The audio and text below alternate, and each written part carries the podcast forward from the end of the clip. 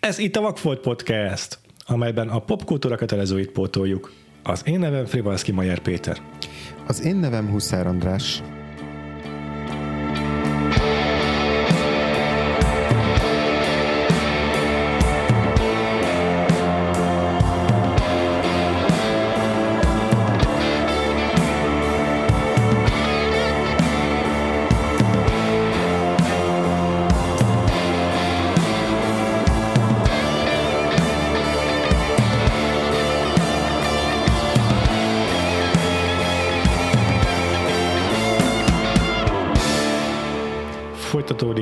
Nagy vakfoltos évadunk, és kiléptünk az első blokkból a múlt héttel, azaz véget ért a March Madness-szel filmjelzett négy részes epizód sorozatunk, és most belekezdünk a, az igazi sűrűjébe ennek a nagy vakfoltos évadnak. Eddig is nagy vakfoltokat pótoltunk, de ö, azokat nagyjából meghatározta az, hogy milyen rendezők nyertek a March Madness-ben, vagy voltak a, a, csúcson a March Madness-ben. Ezután már teljesen saját kultföldből választottunk filmeket. Az első blokkunk, amit ezzel megnyitunk, nagyjából ilyen filmnoáros blog, de most nem kifejezetten az volt a cél, hogy a legnagyobb filmnoárokat pótoljuk be. Egyáltalán ne gondolja senki azt, hogy, hogy itt nem tudom, helye lenne, a, vagy nem tudom, miért nem a Double Indemnity-ről beszélünk inkább, vagy akármiről. Nem egészen ezzel az évvel mentünk neki. De... Igen, itt inkább így fordítva volt a uh-huh. blokkosítás, hogy megnéztük, hogy milyen filmeket válogattunk be, és akkor azok közül, ó, ez mind a kettő noir, akkor ez tök jó. Ó, még van egy harmadik is, amit szívesen megnéznénk, akkor legyen ez egy blokk, szóval kb. most így nézett ki a, a, a, a blokkoknak a létrehozása, hogy előbb voltak meg a filmek, és aztán ö, húztunk rá valamilyen tematikát, hogy, hogyha éppen tudtunk. Így igaz. És akkor ez a heti filmünk a The Third Man, a harmadik ember, 1947-ből, jól mondom? Mm, Vagy 9-ből? 49. 49-ből, tehát a világháború után négy évvel vagyunk. Uh-huh. Ez egy brit film, a BFI, az a Brit Filmintézet 1999-es rangsora alapján talán a legjobb brit film, ha jól emlékszem.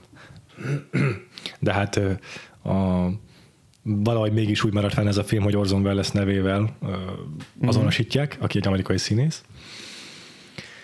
Mert hogy ebben az időszakban több szerepet is vállalt, meg bérrendezést is, amiről majd beszélhetünk, hogy hogyan keveredett ebbe a filmbe. A filmnek a rendezője azonban nem ő, akármennyire is ismerjük őt, mint önálló jogon is ismert filmrendezőt, hanem Carol Reed, ki majd szintén beszélünk róla, hogy milyen egyéb filmekről ismert, illetve hogyan került be a brit filmgyártás világába.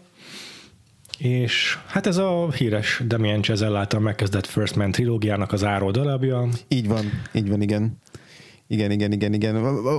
Nem tudom, majd megbeszélhetjük persze azt is, hogy, vagy nem tudom, hogy azzal kezdjük, hogy kis háttér, kontextus, vagy inkább azzal, hogy ki mit tudott előre a filmről. Ugye nyilván ezt mind a ketten tudtuk, hogy ez egy trilógia záró darabja, hogy kicsit fura így a kronológia, hogy ennyivel előbb igen. készült, és ezzel utólag készítette el a trilógia korábbi részét. Igen, igen, igen.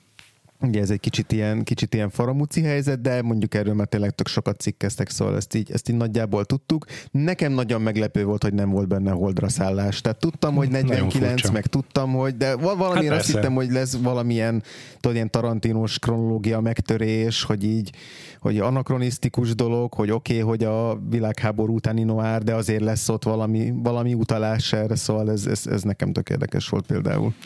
Igen, engem is egészen meglepett, hogy még csak meg sem említik az űrprogramot a filmben. Igen.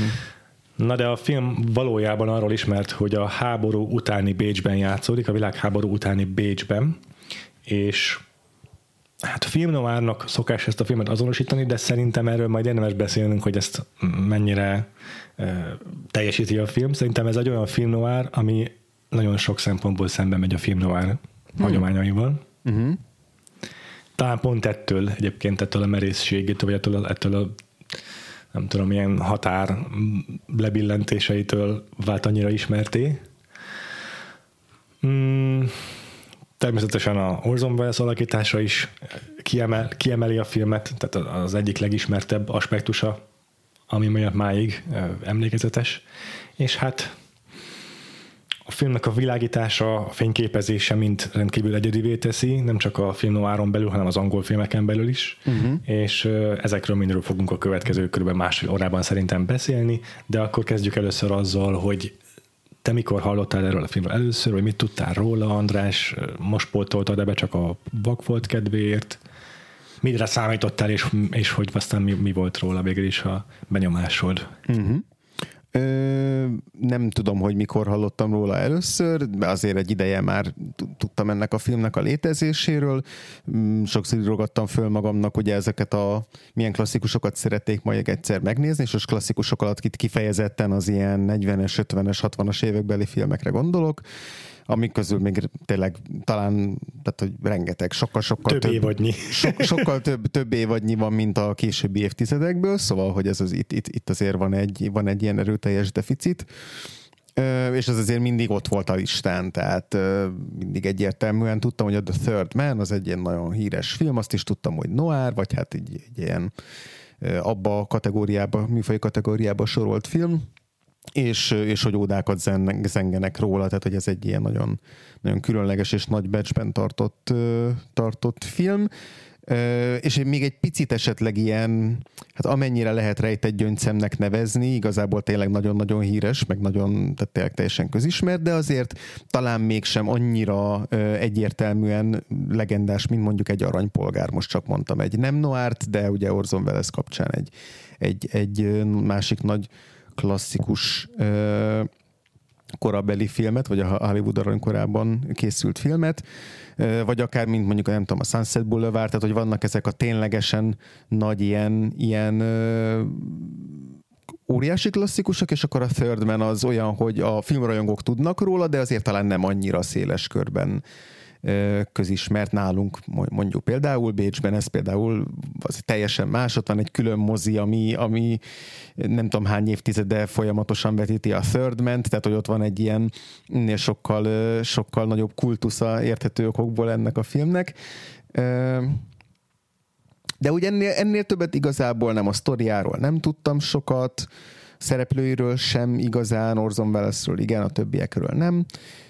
Úgyhogy ez nekem ilyen abszolút ideális élmény volt az abból a szempontból, hogy tökre tudtam menni a cselekménynek a felgöngyölítésével. Tehát, hogy nem tudtam, hogy mi a, mi a sztori. A, a helyszínre már emlékeztem, amikor elkezdődött, hogy jó, igen, erről így olvastam, hogy ez a második világháború utáni még ilyen lebombázott ö, Bécsben játszódik, és hogy ez egy ilyen nagyon-nagyon egyedi ö, környezetet teremt, a, vagy hátteret teremt a, a, a film ö, sztoriának de, de, de pontosan ugyanúgy érkeztem meg a főszereplővel ebbe a történetbe, hogy, hogy, hogy nem tudtam semmilyen információt, és akkor ugyanúgy értek engem is az újabb és újabb kis apró adalékok, ami alapján elkezdődött ez a nagyon érdekes ö, rejtély így kibomlani, úgyhogy, úgyhogy ez tök jó volt megélni, tehát hogy nekem, nekem tényleg tök, nagyon jó élmény volt egyrészt felfedezni magát a cselekményt, és közben persze nyilván magát, mint a, a filmet és annak a, annak a vizuális eszközeit, vagy audiovizuális eszközeit, hogyan teremti meg ezt a, ezt a nagyon sűrű noir hangulatot. Azt is tudtam, hogy ilyen eléggé komor azért ennek a filmnek a, a, a a végkicsengése, vagy hát az egész, egész aurája, tehát egy eléggé cinikus filmről van szó, úgyhogy arra is számítottam, hogy itt nem lesz nagy happy end, bár ugye noároknál viszont ritkán szokott nagy happy end lenni. Nem voltak nagy elvárásaim, nyilván úgy reméltem, hogy ez valami különleges élmény lesz, és igazából ezt, ezt be is teljesítette teljesen, tehát hogy ezeken nagyon-nagyon pozitív élmény volt. Volt egy egy aspektusa a filmnek, egy ilyen jelentősebb aspektusa, amivel majd így kicsit hadilában állok, arról majd nyilván beszélhetünk később, talán nem annyira ö, meglepő, hogy melyik aspektusa, mert amúgy így sokan, vagy, vagy kisebb vita is övezi, bár szerintem már azt is azért a, a, a többség nagyon pozitívan értékeli, most nem, nem nagy spoiler szól a filmnek a zenéjéről van szó, de hogy egyébként pedig ez egy, ez egy tök nagy élmény volt, és hogy nekem így a, a, ebben a műfajban, meg úgy egyált, egyáltalán így a klasszikusok között is így, így a maga megérdemelt helyére be tudtam tenni ezt a filmet, és tökre örülök neki. Úgyhogy előjáróban röviden ennyit. Te mit gondoltál róla? Na ez jó ez a zárszó, hogy így bekerült a helyére a végére számodra, mert tényleg ez a nem ez a ez egy házi feladatot végre megcsináltuk, hanem tényleg van egy ilyen élmény az embernek, hogy kicsit megint gazdagodott a filmnováról alkotott képe, meg így a filmtörténelemben egy újabb kis hézagot sikerült befoltozni, ami tök fontos. Nekem is nagy élmény volt a film, nagyjából egyébként a, engem az Orson Welles, aki a kb. a film kétharmadánál lép be a cselekménybe, az ő alakítás nyugodott le a legjobban az egész filmből. De a másik aspektusa a filmnek pedig ez a háború utáni Bécs, és annak az ábrázolása, és ez a dezorientáció, amit kivált a főszereplőben, meg ezáltal belőlünk is, hogy a, hogy a szétzúzott világban, amelyben a bizalom teljesen megszűnt, a, hogyan lehet mm, létezni. Sok szempontból engem a film így váratlanul ért. A film noir műfajával tisztában voltam, meg aztán valahogy abba is belefutottam, hogy az Orson Welles az viszonylag későn lép be a cselekménybe, szóval ez nem lepett meg, vagy sokan egyébként ezen fennakadnak, hogy a, szinte az ő film, ő nevével van ez a film marketingelve, aztán fel se bukkan menne sokáig. Plusz, amikor felbukkan, akkor addig már tudod, hogy spoilerezte a létezésével a film fordulatát, hiszen... igen, igen, igen, ez, ez nekem tök érdekes volt például, mert mert én nem tudtam, hogy, hogy ennyire ilyen, ha nem is cameo, de hogy majd, hogy nem egy ilyen, ilyen cameo jellegű megjelenése van a filmben az Orson Wellesnek, és akkor na mindegy, szóval, hogy a, ugye nagyon sokszor emlegetik a nevét, mielőtt ő, ő, ő megjelenne értelemszerűen, és amikor eleve a neve olyan, olyan jól hangzó volt, ja. meg így rém lett, hogy lehet, hogy már valahol hallottam róla, és akkor minél többször emlegették, ezen viszonylag hamar rájöttem, hogy á, á, akkor ez ő lesz, mert hogy, Igen. mert, hogy, mert, mert, mert, hogy egy ilyen, egy ilyen nagyon hamar lett egy ilyen legendás töltete ennek a névnek, és ja. igen, ez így elszpoilerezte a, a filmnek a nagy fordulatát, de, de nem baj, mert onnantól kezdve megvártam, hogy jó, most már tudom, hogy mire megy ki a játék. Amúgy igen, nekem csalódott el az élményt, ez a rész a szerencsére. Nekem is furcsa volt a citara zene, amire majd akkor még külön, külön fogunk beszélni egy picit, illetve mm, így a, a Noárból Noártól elvárható alapkaraktereket meg a cselekményvezetést nem száz százalékban hozta ez a film, nyilván tudatosan is, és ez engem nagyon kizökkentette elsőre, hogy, hogy a nyomozás az így nem nagyon halad, akkor mm-hmm. a főszereplő az eléggé kis semmilyen, és teszed igen. igen. Mind nagyon-nagyon furcsálottam őket első nézésre. Ez talán szépen lassan összeállt bennem, hogy az, miről is szól ez a film igazából, és, és az is, hogy ezt a filmet nagyon úgy kell nézni, hogy a maga korában, ez egy furcsa gondolat, de tudod, vannak olyan filmek, amik teljesen kortalanok, mármikor elő lehet őket venni, és vannak azok a filmek, amiket meg úgy tudsz igazán értékelni, ha végig gondolod, hogy mikor készültek, és hogy hol zajlanak, hol játszottak, hol forgatták, és szerintem ennél a filmnél nagyon-nagyon fontos ez a történelmi kontextus, az sokkal többet hozzáad ehhez a filmhez, mint hogyha egy ilyen kortalan krimiként akarnám befogadni. Ez, ez, ez, ez tök, tökre egyetértek vele, igen, és ez szerintem is talán az egyik legfontosabb ilyen aláhúzandó tételmondat így a, a harmadik ember kapcsán, hogy ez, ez nem csak egy noár, meg nem csak egy krimi, hanem egy történelmi noár, vagy egy történelmi ja. krimi, vagy nem tudom, tehát hogy ja. ennél tényleg nem csak a, a légkörnek vagy a hangulatnak, az atmoszférának adja a nagy részét az, hogy itt a háború utáni Bécsben járunk, hanem, hanem maga a cselekmény is, meg a sztori is azáltal válik igazán érdekessé, még azáltal válik vagy azzal nyeri el a, a, a valódi jelentését, tehát hogy itt, itt annyira elválaszthatatlan, hogy ezt, hogyha mondjuk rimékelnék és kiszednék ebből a környezetből, és áttennék egy teljesen hétköznapi, nem tudom, kaliforniai környezetbe, akkor egyáltalán nem működne, vagy hát egy ilyen egy ilyen semmilyen történet lenne belőle. Abszolút egyetértek. Jó van, mindjárt belemeltünk ezekbe a részletekbe, meg kibeszélhetjük Carol Reed rendezését. Ám előtte egy gyorsan el kell végeznem egy kis köte- egy, egy kedves kötelességemet. Az pedig az, hogy a Vakfolt Extráról beszélek egy mondatban számotokra, aki nem tudná még ez a támogatói podcastunk. Van egy támogatói közösségünk, most már igen-igen számos ö, taggal, hiszen a Donabli meg a Patreon rendszerén is tudtok bennünket támogatni. Mind a kettő helyen, ha ö, valamelyik támogatói csomagba beléptek, akkor egészen sok epizódhoz fértek most már hozzá. Frissen is jövünk ki újabb és újabb részekkel minden hónapban, általában kettő adással.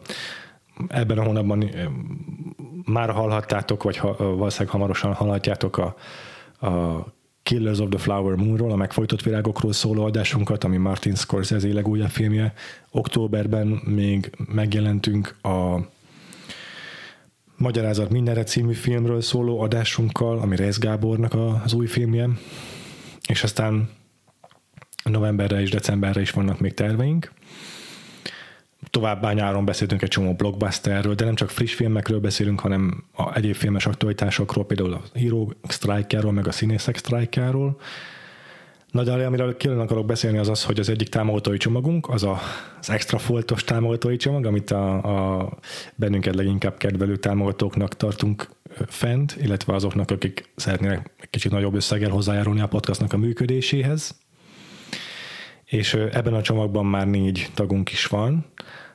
Azért különleges ez a csomag, mert hogyha valaki ebben a 2000 forintos hogy hívják, tám, csomagban támogat bennünket, akkor az ő nevüket minden alkalommal beolvasok a podcastban, és megköszönjük nekik név szerint is a támogatást, úgyhogy ezúton is nagyon-nagyon köszönjük Szántó Eszternek, Bavalics Istvánnak, Schmidt Barnabásnak és Elpál Bendegúznak a támogatásokat, de persze ugyanúgy jár a támogatása maradék kb. 70 támogatónak is, akik a kisebb csomagokban hallgatják az adásainkat, és nagyon-nagyon hálásak vagyunk érte, mert ez a podcastnak a működését, a közösségi rendezvényeinket mindet lehetővé teszi.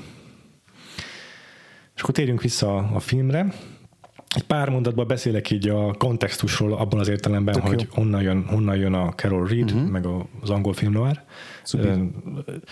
Az adásban, vagy a podcastban még soha nem beszéltünk Carol Reedről, meg az ő filmjeiről. Egyébként tök érdekes, mert őt egy nagyon nagy rendezőnek mm, ismerik el filmes körökben, de valahogy nekem nem maradt fönn az ő neve ezen a filmen kívül. Nekem se. Én most, amikor utána néztem, akkor ugye láttam, hogy ő rendezte az Olivert, és azért kapott Oscar díjat, rendezői Oscárt, és, és akkor így előjött egy ilyen emlék, hogy amikor így egyszer nézegettem ilyen Oscar izé listákat, meg, meg, meg rendező listákat, akkor szerintem belefutottam ebbe a névbe, és akkor Aha. rémlik egy ilyen meglepődés, hogy ó, oh, Carol Reed, ez nem tudom kicsoda, ez te, te teljesen ismeretlen, tehát hogy, ja, hogy, ja. hogy én se raktam össze, hogy, hogy ez ő, mert aztán így már megmaradt a, a később a, Third Man kapcsán, hogy ez, a, hogy ez az ő filmje, de ezt az egy filmet kötöttem hozzá, és mondom máskor meg, amikor még ez nem volt meg ez az információ, akkor egy ilyen egy ilyen ö, meglepő dolog volt, hogy az Olivert, ami egy tök ismert musical, azt nem egy ilyen nagy név rendezte, gondoltam akkor én, hanem egy ilyen ismeretlen, de hát nyilván akkor ő már egy tök nagy név volt.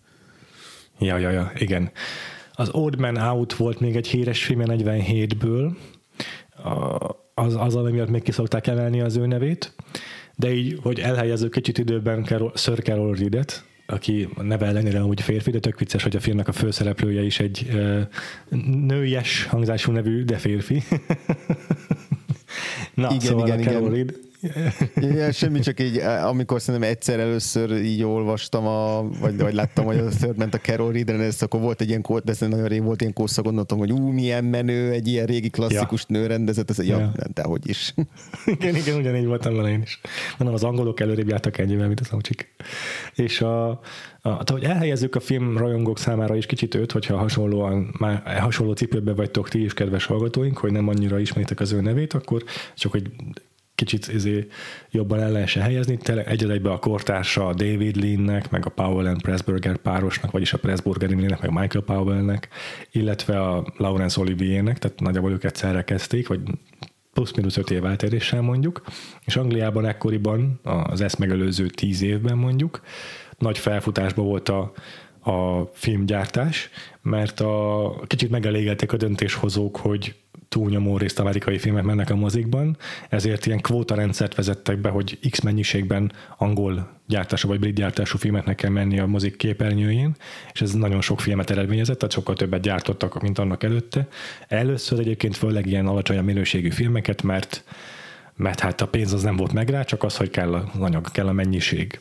Aztán ezen gyorsan változtattak is, és akkor már mm, sarkalták a nagy, nagyobb költségvetésű filmek gyártását, és akkor így kezdett el többek között a Carol Reed is rendezni, meg segédrendezni először. Tehát a 30-as évek végén bukkant ő fel, és egyébként a mm, van ez a David Bordwell, meg Christine Thompson, akiknek több filmes könyvük is van, és az egyikben olvastam a Carol Reedről, és így abban konkrétan úgy írja le, hogy ismertebb rendező Carol Reed, mint a Powell és Pressburger páros, és ezt gondolnám, hogy ez wow. ma már biztos megváltozott, és ezt nem csak azért mondom, Igen. mert Pressburger Imre az magyar, és akkor mi többet hallunk róla.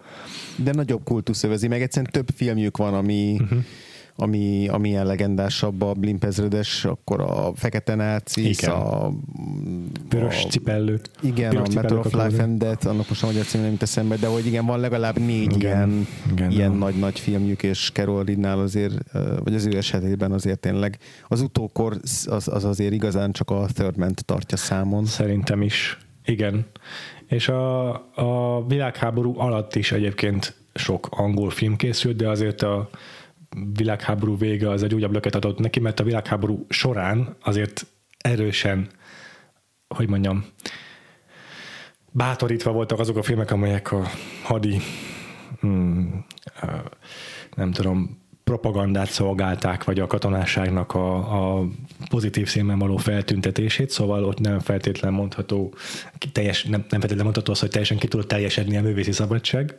Ellenben a világháború után már már erre már új, újból sor kerültett, és akkor ezért szerintem baromi érdekes film a, a Carol Reednek a harmadik embere, hogy egy teljesen új szemszögből mesél a világháborúról.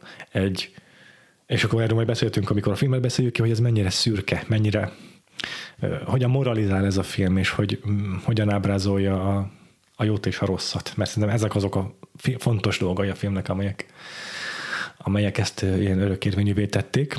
Igen, meg ettől tud bekerülni a noir műfajába még úgy is, hogy hmm. mondjuk sok ilyen azóta már klasszikusnak gondolt trópot nem pipál ki, de hogy, de hogy ezt az erősen szürkezónás karaktereket, azt a világot, amiben amiben mindenki ügyeskedve próbál dolgozni, és közben van egy hatalom, aki nem, majd ezt is megbeszéltük, hogy itt, a, itt a, ez a, a kicsik a nagyok ellen jellegű ilyen szembenállás, ami szintén a noárokba rendszeresen elő szokott jönni, ez vajon megjelenik-e, vagy ha igen, hogyan, szóval ez, ez is érdekes szerintem, vagy talán ebben is most, hogy így beszélek, meg gondolkozok róla, ezt én nem gondoltam végig előre, hogy, hogy ebben is talán kicsit szembe megy a, azok, azokkal a noárokkal, amiket megszoktunk, hogy itt kis emberek vannak egymás mellett egy, egy olyan, olyan helyen, ahol még így a, a nagy hatalom az még nem tudott így igazán ö, Mm, megcsontosodni, mert hogy éppen egy ilyen olyan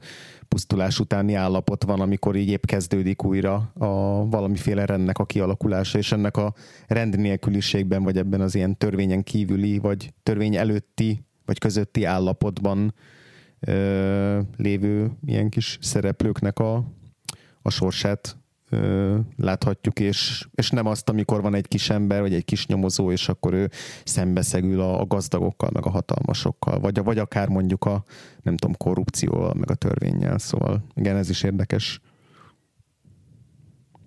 És akkor még a film előéletéhez pár nevet, pár nevet ki kell emelnünk. Az egyik Graham Greene, akinek ez a nem csak a skriptjéből, hanem a könyvéből is készült. Továbbá Hát muszáj kiemelnünk a Korda Sándort, magyar származású producer, aki azért igen-igen nagy karriert futott be Hollywoodban is, és ugye ez egy brit film, de ő már a, a 20-as években, 30-as években kivándorolt Amerikába, és a, rengeteg nagy film kötődik az ő nevéhez, a Bagdadi tolvaj többek között és a, a brit filmgyártásban is jelentős volt az ő szerepe. A, többek között a, a Bagdadi Tolva is egy brit film, amiben ő, ő dolgozott, ez a, egyébként a Michael Powell rendezése, szóval ő minden, minden fontos valakivel dolgozott. és a, valószínűleg köze van ahhoz is, hogy ez a film, ez egy így, így meg tudott valósulni, hiszen Bécs, az szomszédunkban van, és, és szerintem neki azért ez egy közeli téma volt, uh-huh. meg hát az, hogy a filmnek egy citera zenéje van, ami szinte egy osztrák zenésznek a munkája, ez is lehet, hogy az ő közleműködésének köszönhetően nem vagyok biztos, de nem lenném meglepődve, ha így lenne. Igen, én olvastam egy olyan, olyan anekdotát, hogy itt a, Na a, azt hiszem talán a Carol Reed találta meg ezt a zenészt, és valami vendéglőben játszott éppen, és akkor úgy találta ah, meg ezt a citer wow. zenészt. Ez nem tudom, nem néztem annyira alaposan utána, hogy ez, ez, ez valóban így történt de hogy, de hogy elméletileg így találta meg a, a, a zeneszerzőjét a film. Még a Graham Greenre egy kicsit visszatérve, ugye ő egy Jó. legendás regényíró, rengeteg könyvéből készült film, például ott van a Csendes Amerikai, ami talán az egyik ilyen leg, leghíresebb könyve is, meg adaptációja is, és hogy itt a, a, a, a harmadik ember esetében picit fordítva volt a dolog, mert hogy először fölkérték forgatókönyvírónak, mm. és akkor azért írt, írta meg először kis regényként, vagy ilyen, nem tudom pontosan mennyire hosszú regényként a sztorit, hogy így abban így gyakorlatilag így kigyakorolja azt, hogy jó, akkor milyenek lesznek a karakterek, mi lesz az alapja, tehát ez egy ilyen kis próba, próbafutam lett, és utána írta meg a, a forgatókönyvet, miután már így gondolom az összes ilyen hibát, meg ilyen, ilyen problémás részt azt így ki, kisimította a kis előkészület regénye során, és hogy eredetileg nem is tervezte azt, hogy ez a regény ez majd így olvasható lesz, ilyen, tehát elérhető lesz a nagy közönség szemmel, csak aztán akkora irgalmatlan nagy siker lett a, a harmadik ember, hogy aztán, aztán megjelentették ténylegesen könyvként is. Szóval ez egy ilyen érdekes dolog, hogy, hogy nem is arról van szó, hogy a saját egy korábbi könyvét kérték meg, hogy adaptálja, hanem, hanem ez a teljesen ugyanannak az önálló munkának két változata gyakorlatilag, és, és vannak el, eltérések köztük, ami ilyen szempontból megint csak nagyon érdekes, hogy akkor a, mi az, amit ténylegesen a Carol Reed döntése alapján változtattak meg például a, a, a könyvhöz képest. Ez nagyon érdekes tényleg. Jó, remélem ezekre majd tudsz egy kicsit beszélni. A Korda Sándorról még annyit, hogy Kellner Sándor néven látta meg a napvilágot, és a fehér terror idején volt kénytelen elhagyni Magyarországot. Először egyébként, először egyébként Bécsbe vándorolt ki, tehát ez is egy kapcsolat szerintem, hogy ezt a, ezt a Bécset így megismerte testközelből, otthon tekintette néhány éven keresztül, és, és talán ez is volt az oka annak, hogy ez inspirálta arra, hogy egy Bécsben játszódó brit filmet készítsenek későbbiekben.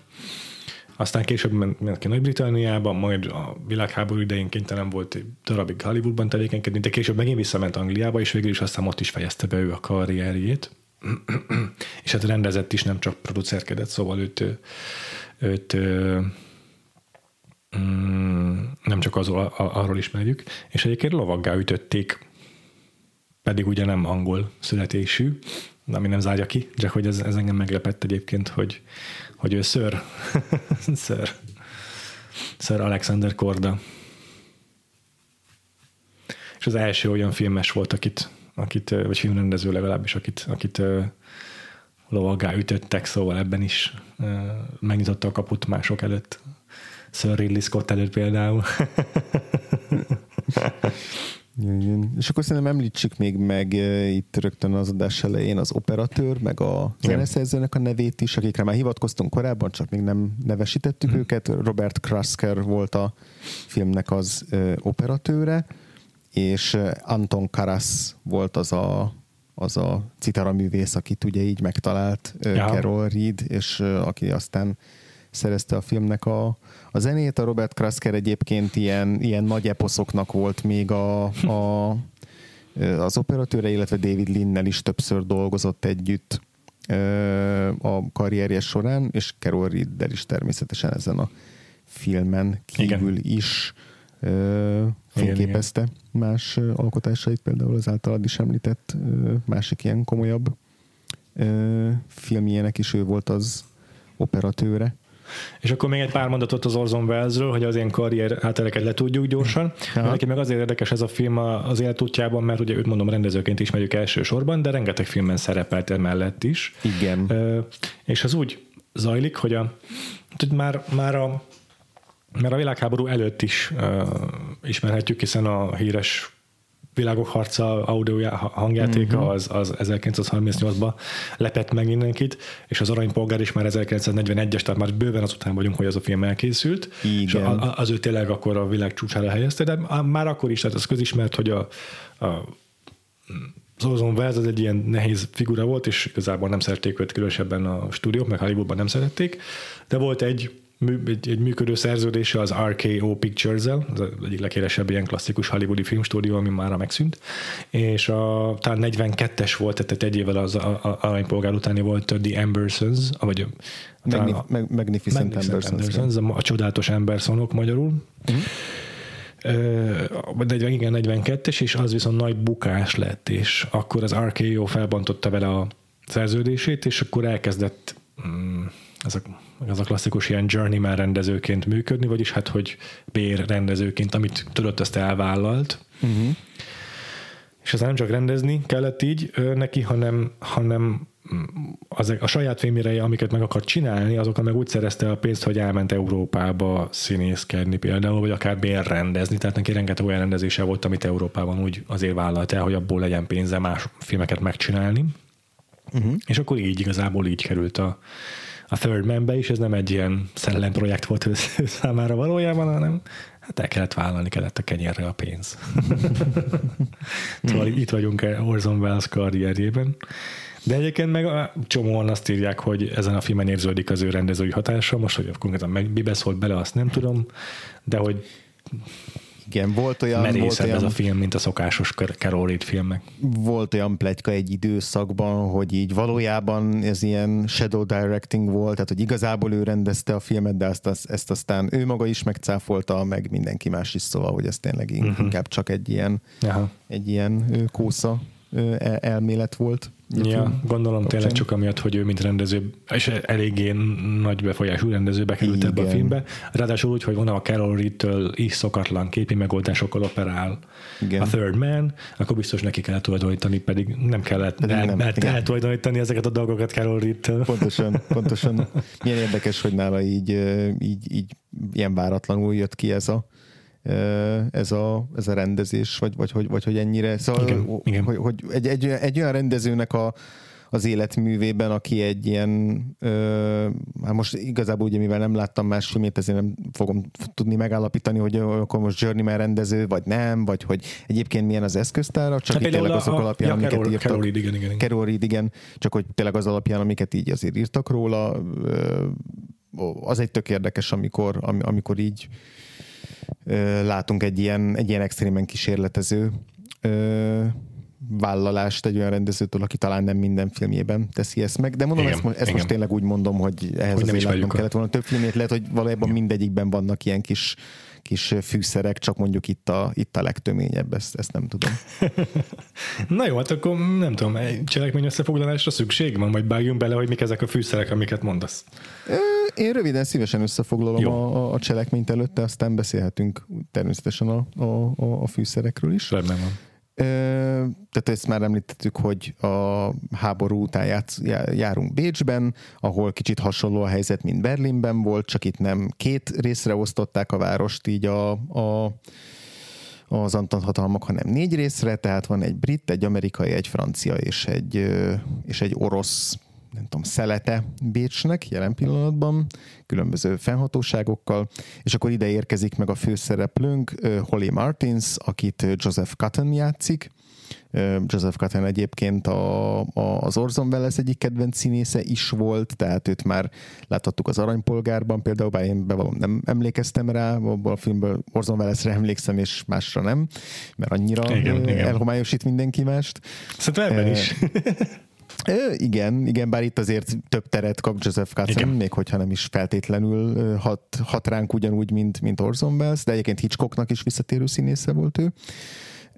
Szóval megérkezik ez a Holly Martins, aki nem nyomozó, meg még csak nem is újságíró, ő egy, ő egy ponyvaregényíró, ilyen mindenféle westerneket, meg, meg, meg hasonló, ilyen könnyed amerikai ponyvákat ír, amiket nagyon szeretnek többen is, így, így Bécsben is a britek meg az amerikaiak közül. És azért érkezik ide Bécsbe, mert Harry Lime, az ő jó barátja, gyerekkori jó barátja, oda invitálja, hogy van számára egy jó melója, és amikor megérkezik, akkor hamarosan azzal kénytelen szembesülni, hogy Harry Lime-ot nem találja, mert Harry Lime már meghalt.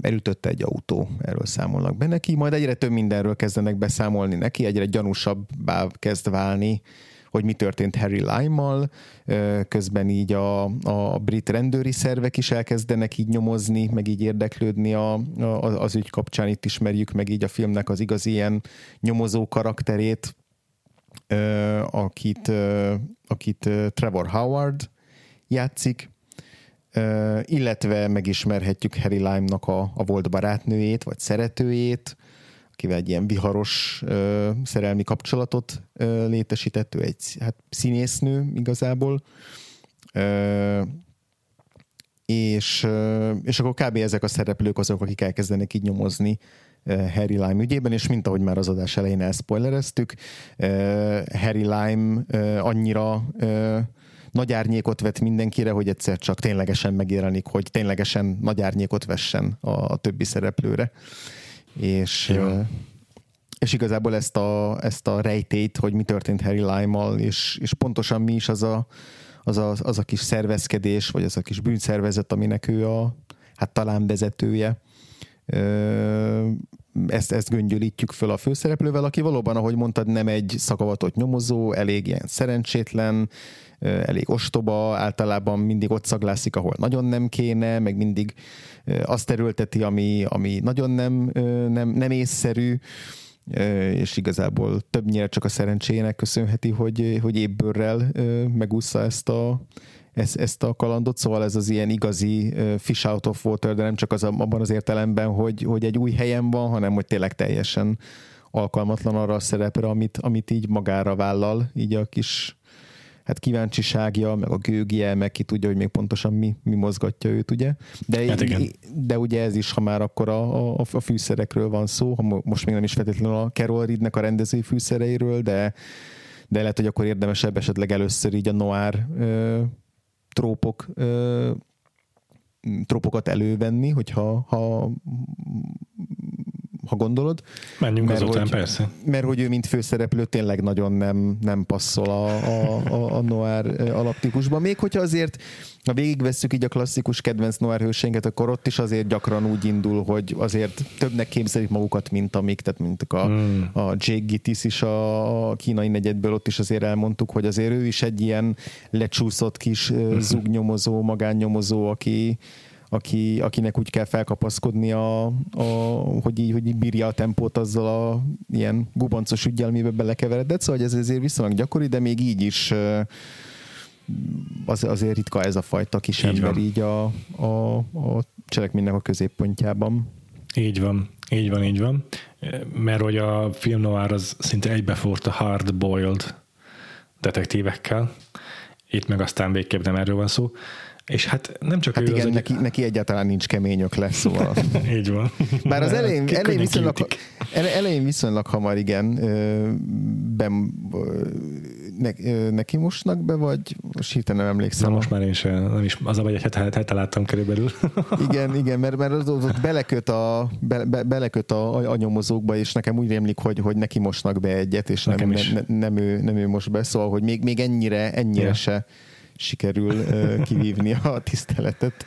És nem ő az egyetlen alapkarakter a film noirból, aki kifordítja a klasszikus kliséket, vagy trópokat, hiszen a másik, a női főszereplő, az a várnád, hogy majd a femme fatale lesz, vagy valamilyen hasonló. Ha más nem, akkor egy megmentésre váró, hogy mondjam, maga tehetetlen szőkenő, vagy ilyesmi. Egyiket se teljesíti be, tehát a filmnálakra jellemző az a fajta nő, aki Egyrészt a fennfatál az ugye tudjuk, hogy egy ilyen saját önérdekű család valaki szokott lenni, de a, általánosabban értelmező meg, meg azt mondhatjuk el szerintem a filmnárokról, hogy, hogy a, a tisztátalan és a tiszta nő ugye, e kettőségével szokott visszaélni, vagy játszani ez, a, ez a, az alműfaj. És hát itt a, a Schmidt az Anna Schmidt, aki a Harry Lime-nak az exe. Egyébként Alida Valli játszak egy olasz színész, és már láthattuk a Suspiriában elvileg. Mm-hmm. Nem emlékszem rá sajnos. Um, na hát ő, ő, igazából ezekkel a tropokkal is szembe megy. És, igen, és... igen, ő gyakorlatilag ő, egy, ő csak egy tragikus, uh-huh. ö, tragikus átlagember, aki Ja. Róla is ugye kiderül, hogy, hogy hogy került Bécsbe, meg hogy ő igazából itt próbálja megúszni azt, ami már itt a háttérben az oroszoknak a, vagy az orosz, vagy ez ugye Szovjetuniónak a, az oroszoknak az ilyen kevéssé pozitív rendelkezései, tehát hogy ő ugye csehszlovák származású, és akkor ott azt ha, haza akarják talán toloncolni, tehát hogy, hogy ő próbál menekülni a, az ilyen kelet-európai sorsa elől, és akkor ezért kerül Bécsbe, és ezért hamisítanak neki egy, egy, egy igazolványt. De hogy igazából az ő történeten nem az, hogy ő itt hogyan hálózza be a főszereplőt, meg hogy hogyan próbál mindenkit kijátszani, tényleg, ahogy mondtad, így a saját érdekeiért, vagy a saját ilyen kódrendszere szerint hogyan próbál fennmaradni. Ő, ő ténylegesen csak valaki, aki belekeveredett egy ügybe, ami, Igen. ami, amihez igazából nem, nem is volt aktívan sok köze.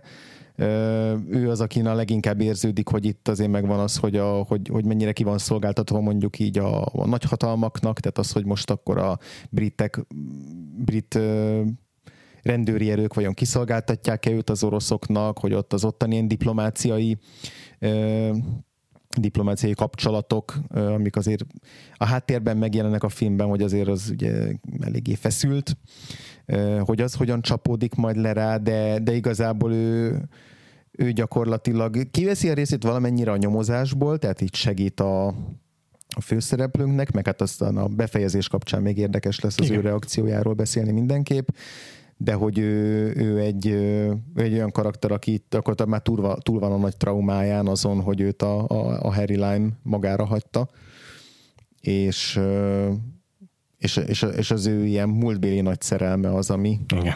az, ami igazán őt, őt meghatározza. Ez egy nagyon-nagyon érdekes karakter. Szerintem ilyen, is ilyen érdekes. szempontból. Tehát, hogy ez, azt szerintem egyetértünk abban, hogy az, hogy ezekkel a trópokkal itt szembe megy, vagy hogy, vagy hogy ezeket így nem elégíti ki, az nem egy, nem egy nem hátrány, egy, nem egy, hátrány, nem egy hiány, igen, igen hanem, igen. hanem egy tök érdekes jellemvonása a filmnek. Egyetértek teljesen. És akkor, amit már az adás elején belengedtél, azt is emeljük itt ki a film noir és az azzal szembe menő attitűd kapcsán, hogy a kicsik a nagyok ellen, amit úgy szokás értelmezni a filmnálban, hogy elindul egy ügy, ahol a viszonylag kicsi befolyással, vagy kicsi hatalommal rendelkező nyomozó, meg a általa, véd, általa védett, vagy, át, vagy, vagy az őt felbélő emberek vannak, uh-huh. valamilyen kicsi ügybe belekeverednek, vagy kicsi az úgy mondom, hogy mondjuk egy maximum egy gyilkosság, vagy követni vagy, kell, vagy igen, ilyesmi. Igen, igen. És aztán kiderül, hogy egy óriási konspirációval mögötte, ami uh-huh. egészen magasra vezet, egészen magas, magas helyen fonódnak össze a szálak. És hát ezt is elkerüli ez a film, mert még nagyon ügy sincsen. Igen, igen. Van valamekkora kis konspiráció, hiszen kiderül, ja, hogy a Harry van. van egy, van egy bűnszervezete, de hogy, de hogy az is egy ilyen az is egy ilyen egészen kiszerű kiszerű dolog. Igen, és itt ez a kicsik nagyok ellen az megjelenik, de nem így, ahogyan a filmlában értelmezni szokás, hanem pont abban, ahogy a négy nagy hatalom és a, uh-huh. a titokzatoskodás, meg a, a az emberek egymással szembeni ilyen bizalmatlansága, hogyan uh-huh. ássa alá az egész nyomozati munkát, maximum ebben jelenik meg ez az egész Igen. film noir klisé. És akkor ezzel szerintem egy picit lehet beszélni erről a történelmi kontextusról, meg amit mondtál, hogy itt a négy nagy hatalom hogyan osztja fel a várost, és ezzel kb. öt nemzetiség találkozik egy helyen, mert maguk a, maguk a bécsiek, az, az Ó, osztrákok is itt vannak, az, azon kívül, hogy úgy négy nagy hatalom osztja fel maga között a nagyvárost. Igen. A, és ez, szerintem ez a filmnek a, a, a veleje, az a legérdekesebb része. Igen, igen. Ja, a filmnek nincs olyan utcai jelenete, ami ne úgy kezdődne, vagy azzal érne véget, hogy egy romos sarkot látunk, ahol le van rombolva egy komplett épület. Rengeteg ilyen háború utáni pusztítás nyomot látunk. Ez abszolút nincs előtérbe helyezve a történet szintjén, de tudjuk, mert a karakterek folyton úgy beszélnek, hogy ez, ez számukra a valóság. Uh-huh. Az, hogy itt a vonatot izé, nem lehet csak úgy elutazni, mert kell hozzá papír, meg nem tudom, meg, meg, hogy, meg hogy milyen szabályok vannak, és hogy, és hogy mit szabad és mit nem szabad megtenniük az embereknek, ez mind ebből a felosztott helyzetből adódik, nem rágja sose a film a szánkba, hogy itt most egy háború utáni ezért Bécsben járunk, és itt most a négy hatalom az acsarkodik a város fölött. Semmi ilyesmi nem hangzik el ilyen direkt módon a filmben, én nem emlékszem rá legalábbis. Nem, De ez ilyen nem. képekkel, meg a, meg a szereplők helyzetéből fakadóan, ezek szépen mindig indirekt módon így, így aragolva vannak intravénásan. Igen, igazából a film elején van egy nagyon rövid narráció, Igen. Az az egyetlen, emlékeim szerint az egyetlen érdemi narráció a filmben. Az egyébként a könyvből lett átvéve, tehát amint ugye Aha. ennek a forgatókönyvnek a könyv ilyen előváltozatából, Aha. ott, ott végig van egy narráció, és ugye a filmnek a narrátora az a, az a nyomozó, a Trevor Howard, vagyis hát a, a, a rendőrfőnök.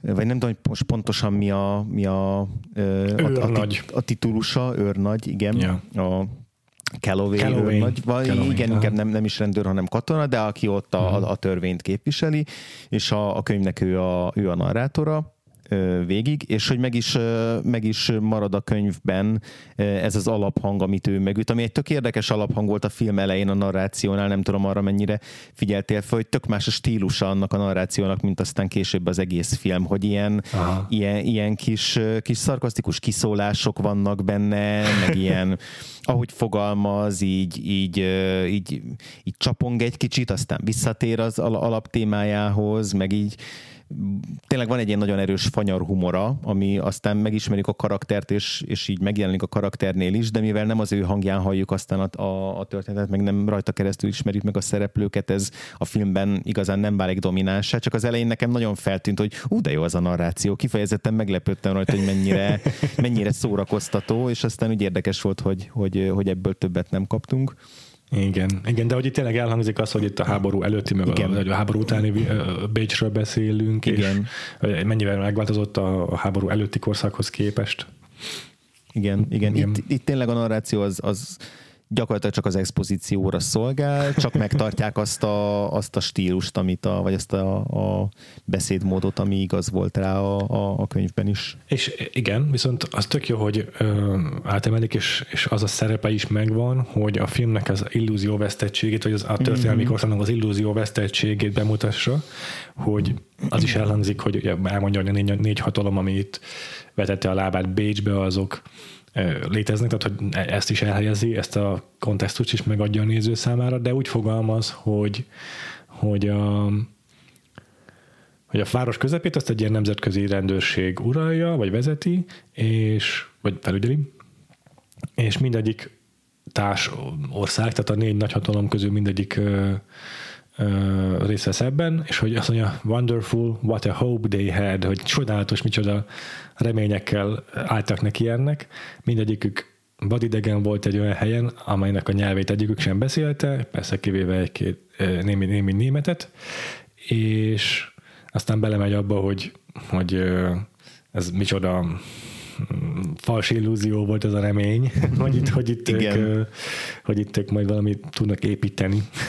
Igen, igen, ez is igaz, hogy már tényleg a, jó, hogy mondott, hogy már a film elején megjelenik ez a fajta ilyen cinikus kiábrándultság, ami aztán a ami Igen. aztán nagyon markánsan végigvonul az utolsó záróképig bezárólag. Így van, így van. És hát a, aztán a Harry Lime-mal meg megjelenik az alvilág, ahogyan te is mesélted, és igazából ez egy az egész fejezetben, amit felvázoltunk, hogy négy hatalom uralkodik egy város felett, egy, egy, negyedik, egy ötödik nemzetiség felett.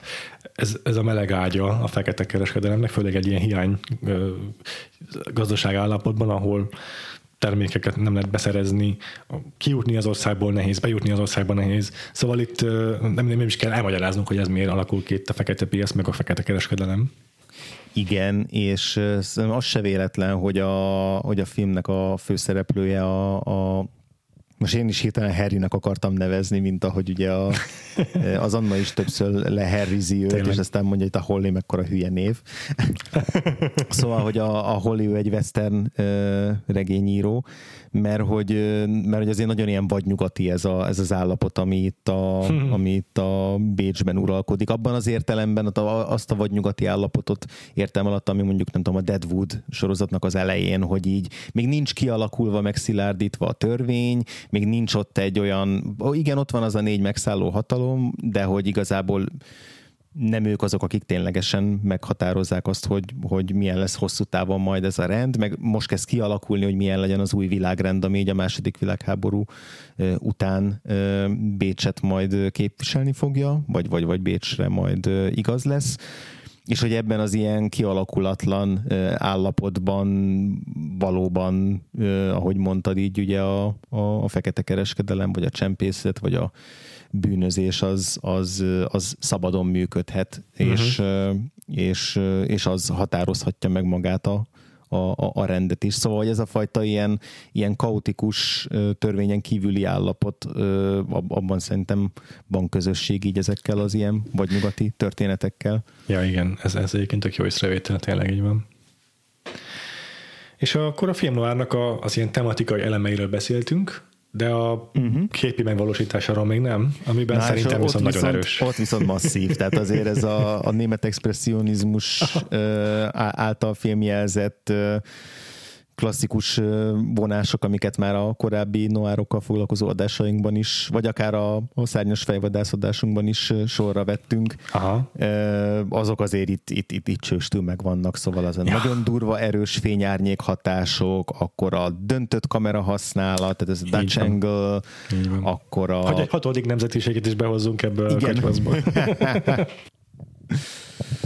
Igen, aztán tényleg ezek a szokatlan kameraállások, kameraszögek, meg az összes a, a külső-belső tereknek az ilyen nagyon expresszív érzékeltetése, tehát tényleg egyik, mindegyik rom, ilyen nagyon, nagyon fenyegető, akkor a csiga lépcsők így a végtelenbe tekergőznek, akkor aztán a filmnek a kulcs jelenetei egy ilyen csatornarendszerbe játszódnak, ahol aztán végképp olyan, olyan fényárnyék hatások vannak, olyan úgy, úgy vetül egy-egy ilyen rendőli zseblámpa, vagy, vagy, vagy, vagy fényszóró egy-egy karakterre, uh-huh. hogy így a legjobban a sziluettjét kirajzolja, vagy hát akár a, a film talán leghíresebb jelenete, amikor Orson Welles először megjelenik, és egy kapuajban átsorog még, és akkor ott megjelenik egy kis cica a lábánál, és aztán csak a lábát látjuk, meg így a sötét kapuajba így őt, őt beleolvadni, és egyszer csak így rávetül a fény, és akkor így telibe kapjuk az Orson Wellesnek az ilyen pajkos mosolyát, az tényleg Igen. egy ilyen legendás belépő, és ez is ez a fi- filmnyelvek köszönhetően ilyen nagyon-nagyon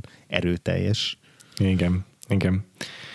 Igen, a, a, sokáig gondolkodtam a film nézése közben, hogy a, rengeteg döntött kamera szög, az üzene valamit a nézőnek, azon, de a, a, konkrétan az adott jelenetet Mm. Uh-huh. Miért azokat a jeleneteket választja a döntött kamerával, Aha. amiket választ? Ez, ez a, a, valami subtextet teremte ezzel, és arra jutottam, hogy nem, tehát nem valószínű, hogy így most eh, külön meg kell nézni minden egyes jelenetet, hogy ez most egyenesen van felvéve, ez meg feldén, akkor ez azt jelenti, az meg azt jelenti, hanem inkább egy általános dezorientációt fogalmaz meg ezzel, hogy ez egy ilyen rendjéből kizökkent világ, ahol játszódik a film.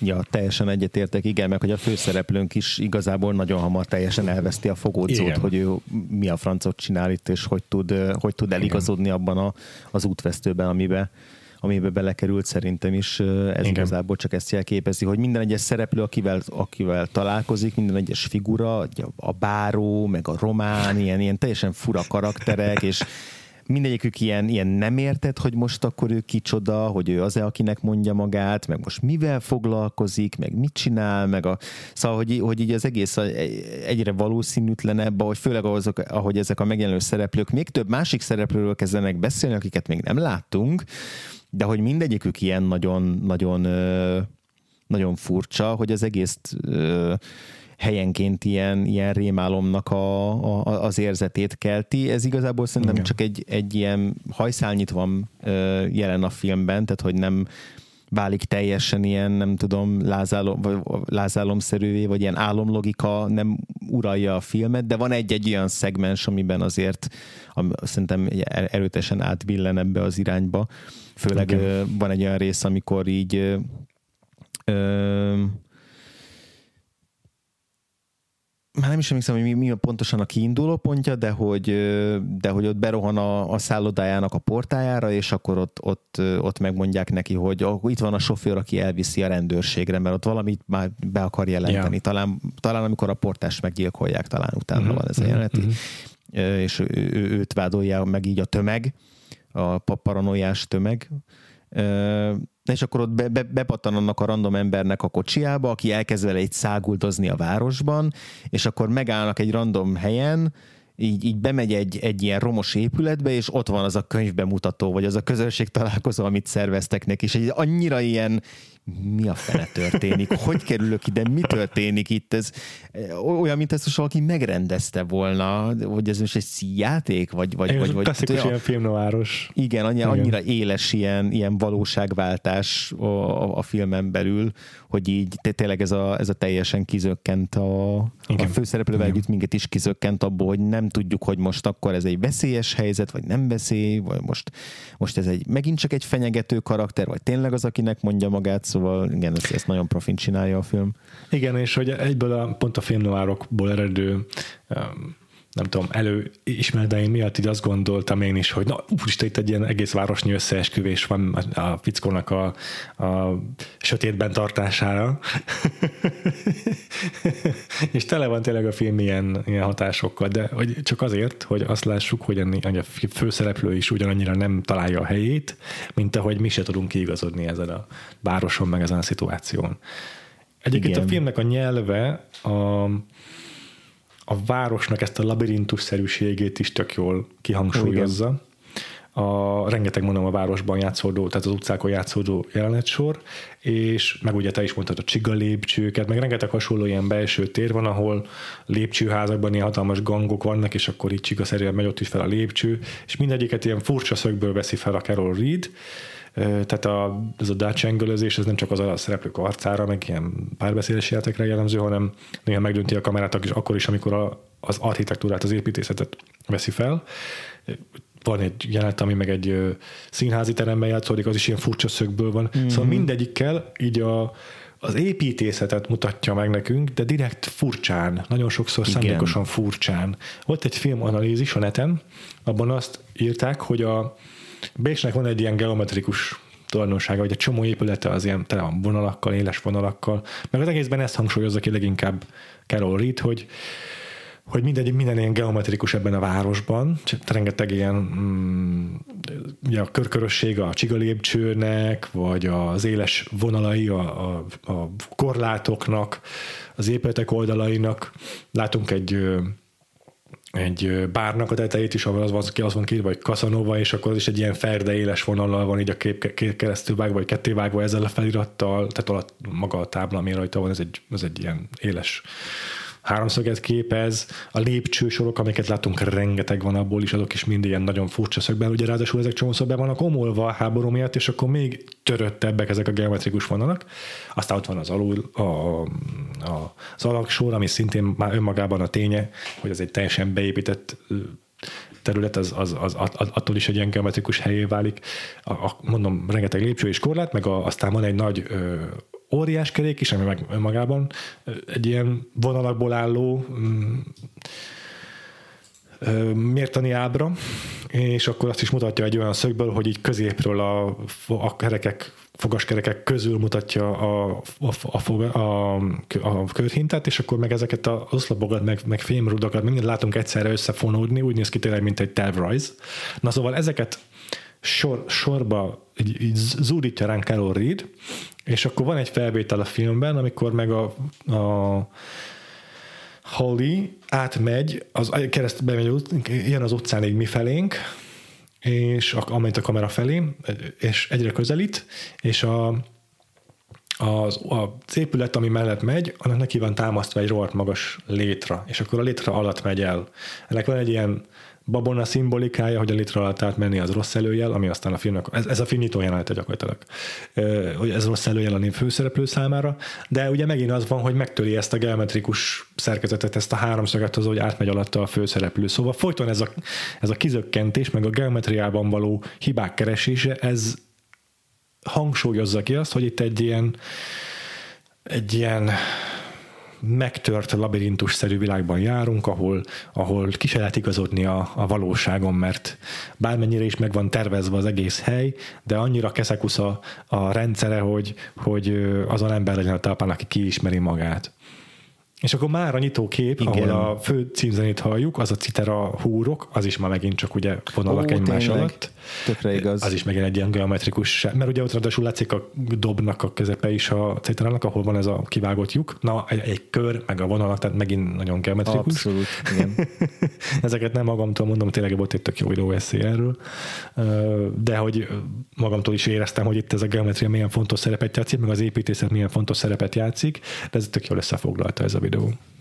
Igen, és aztán az, hogy hogyan mozognak a szereplők ezekben a, ezekben a terekben, tehát hogy főleg a filmnek a második felében nagyon sok olyan jelenet van, ilyen üldözéses jelenetek például, eh, ahol, eh, ahol ilyen megint csak eh, nagyon okosan játszik a Carol Reed azzal, meg a operatőrvágó, ugye így, így uh-huh. közösen, hogy ne veszítsük el azt, hogy hol vannak a szereplők a térben, de mégis elveszítsük. Tehát, hogy szándékosan elveszít, elveszíti nekünk a, a, a térbeli tájékozódást, miközben nem azt érezzük, hogy ó, itt egy tehetségtelen rendezőről van szó, aki nem tudja lekövetni azt, hogy hol vannak éppen a szereplői. Csak hogy egyszerűen tényleg, ahogy így, nem tudom, az egyik ilyen, ilyen rom ö, buc, bucka tetején áll a, a, a Holly, és akkor onnan néz le a, a, a másik alsó utcának az egyik kapu aljában ott áll valaki, hmm. akkor az elindul, hmm. akkor utána szalad, akkor még a kapu, másik kapu aljában boltív alatt látja az árnyékát, és akkor ilyen ugye itt nem csak úgy ö,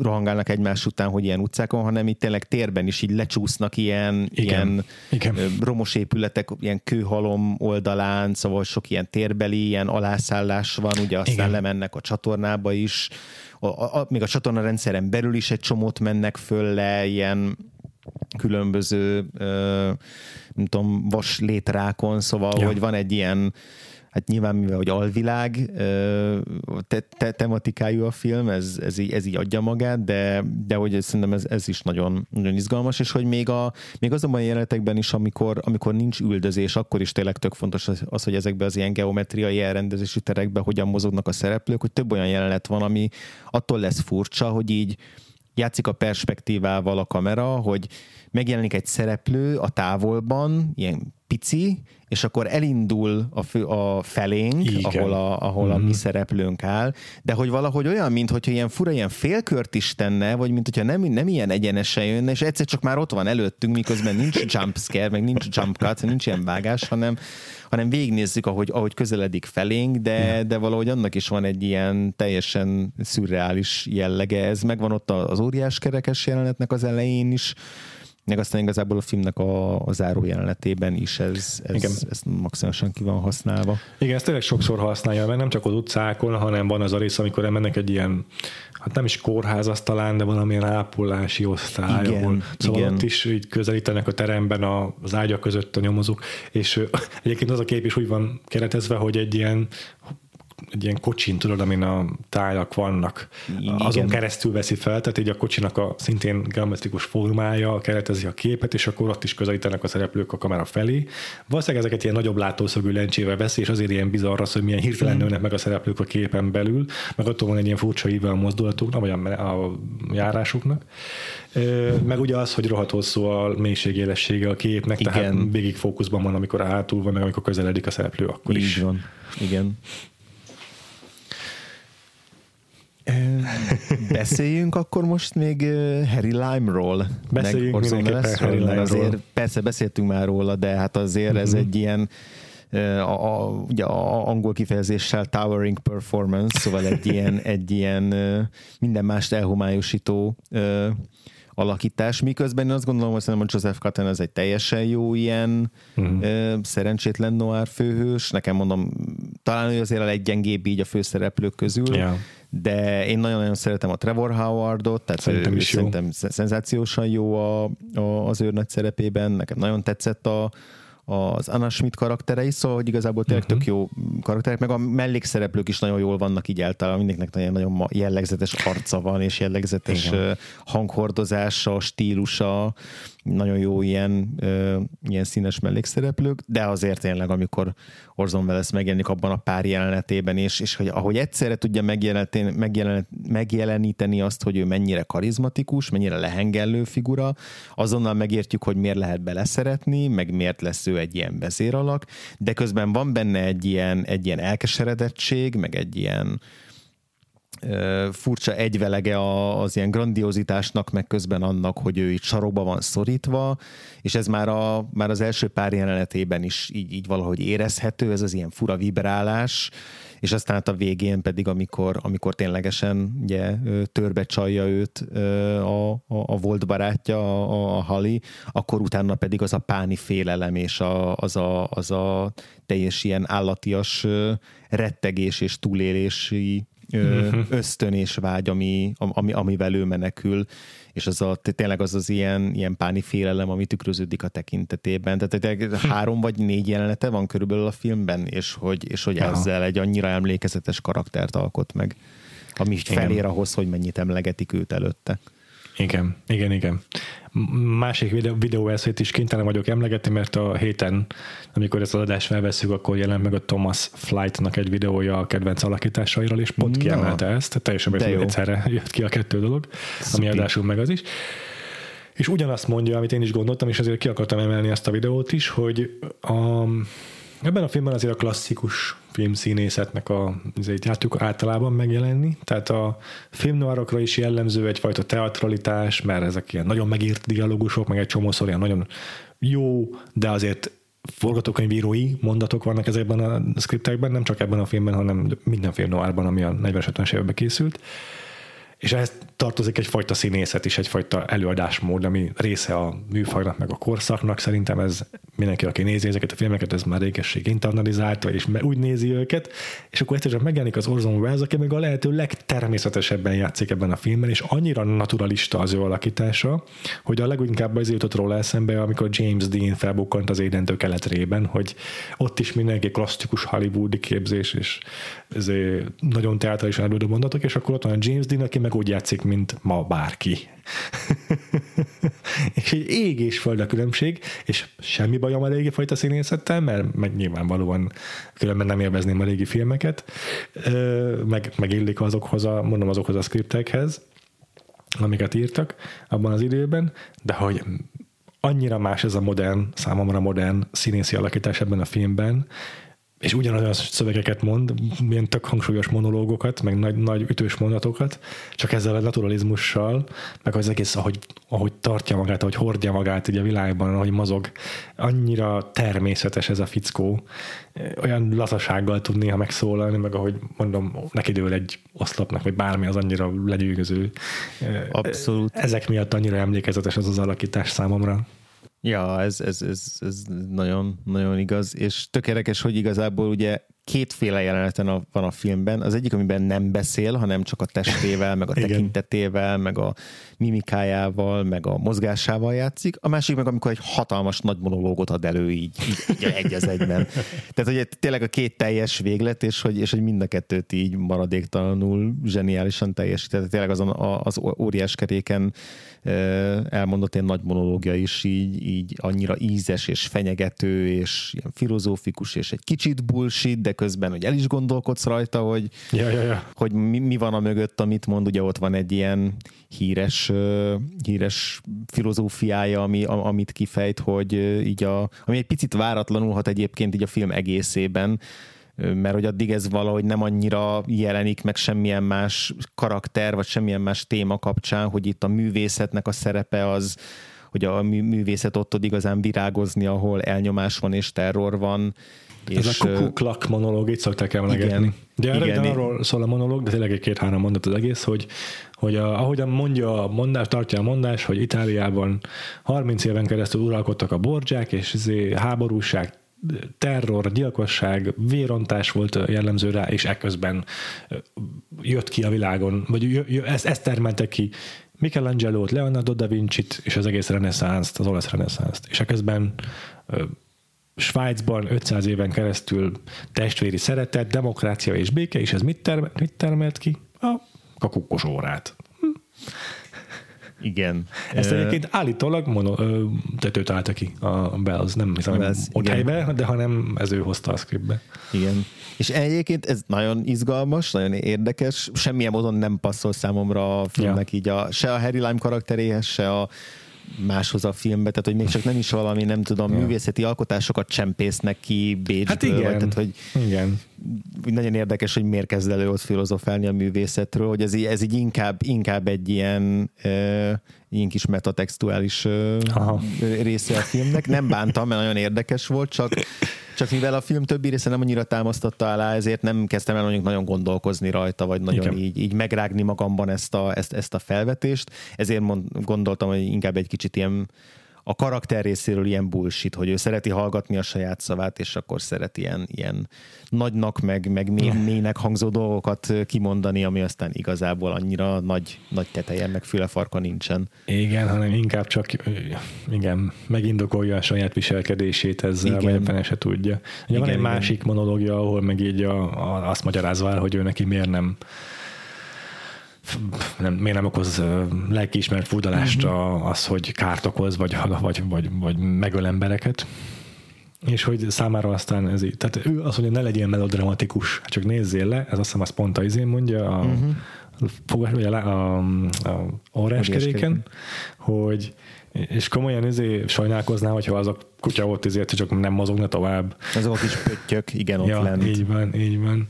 Igen, yeah. hát ő, a, ő az abszolút amorális karakter ennek a igen. filmnek. Ugye ez, ez megjelenik ebben is, akkor abban, ahogy a, a szeretőjével bánt, tehát hogy, hogy, hogy tényleg ő, ő, ő senkit és semmit nem, nem vesz figyelembe, és, és semmilyen erkölcsi, erkölcsi elvnek nem hajlandó alávetni magát. Igen. Itt is a, szerintem mind a két monológ azt, én tényleg nem, nem, nem a film textusán értelmezhető, hanem így, így nagyobb képként, hogy a, a nagy hatalmak közötti civakodásnak a, az, az hívja fel a figyelmet, Aha. hogy nyilván a világháborúra utal maga a nagy monológ is, a kukosorás, de hogy még, még itt a világháború után is egy ilyen konfliktusos helyzet van itt, ahol azért egymásnak ellenmondó érdekű hatalmak uralják Bécset, uh-huh.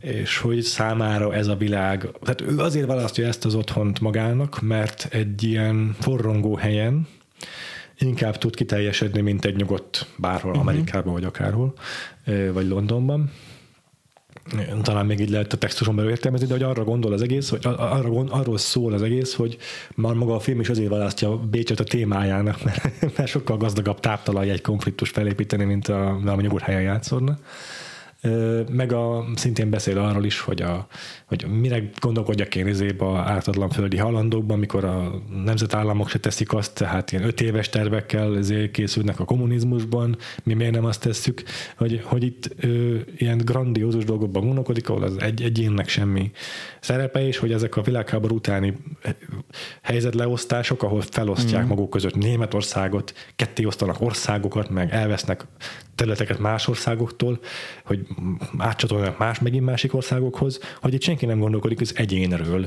és hogy ezért tud ő az alvilágban tevékenykedni, meg kiteljesedni, mert senki nem gondolkodik a kis emberben, hanem itt csak ilyen, ilyen geopolitikai érdekek mozognak, és csak azok számítanak.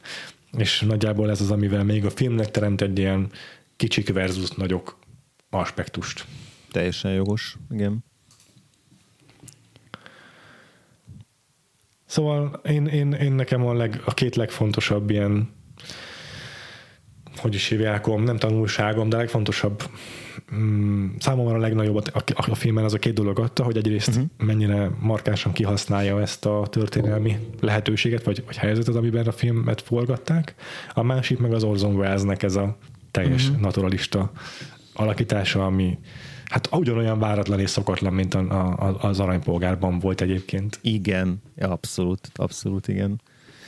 Én még egy kicsit szeretnék beszélni a filmnek a végéről. A Meg a zenére még muszáj lesz. Ja, a zenére, akkor igen, az, azzal zárunk majd, Jó. de akkor előtte még a filmnek a befejezéséről, hogy itt ugye Gyakorlatilag az is érdekes, hogy a filmben a főszereplő úgy érkezik, hogy ő a legjobb barátját jött megkeresni, és akkor utána megpróbálja kinyomozni, hogy mi történt vele, és igazságot szolgáltatni neki, és aztán szép lassan eljut oda, hogy elárulja őt. Ja. Tehát, hogy onnan, ja. hogy, hogy, hogy mindenkinek megvédi, és mindenkinek tehát, hogy ő, ő, ő lép föl, mint az ilyen, nem tudom, önként, önkényes, önkényes igazságosztó, aki majd igazságot szolgáltat a, a Harry Lime-nak, és felderít, hogy mi történt vele. Ebből ugye szép lassan ö, eljut odáig, amikor meghozza azt a döntést, hogy jó, akkor, ö, akkor, akkor a Harrynek buknia kell. És hogy hát ugye ezt a döntését, ezt, ezt a ezt az Anna ezt teljesen nem, nem hajlandó elfogadni, és ezen, ezen ő teljesen Igen kiakad. És ugye ennek a döntésnek a következménye az lesz, hogy, hogy Harry Lime meghal, tehát őt, őt, uh-huh. őt, őt végül, végül megöli, a, vagy lelövik a, a, a rendőrök, miután ő is lelövi az egyik ilyen ö, egyik katonát, egyik tisztet, aki ugye a nyomozó csapatnak a tagja. Aki egyébként ez a klasszikus, a, a, a, a hogy hívták, a Colson ügynöke a, a, a filmnek. aki már a film elején mondja, hogy mekkora rajongója a, a Holly uh, regényírói uh, izének, regény, regényírói uh, teljesítményének. Munkásságának, igen. Munkásságának, köszönöm, igen.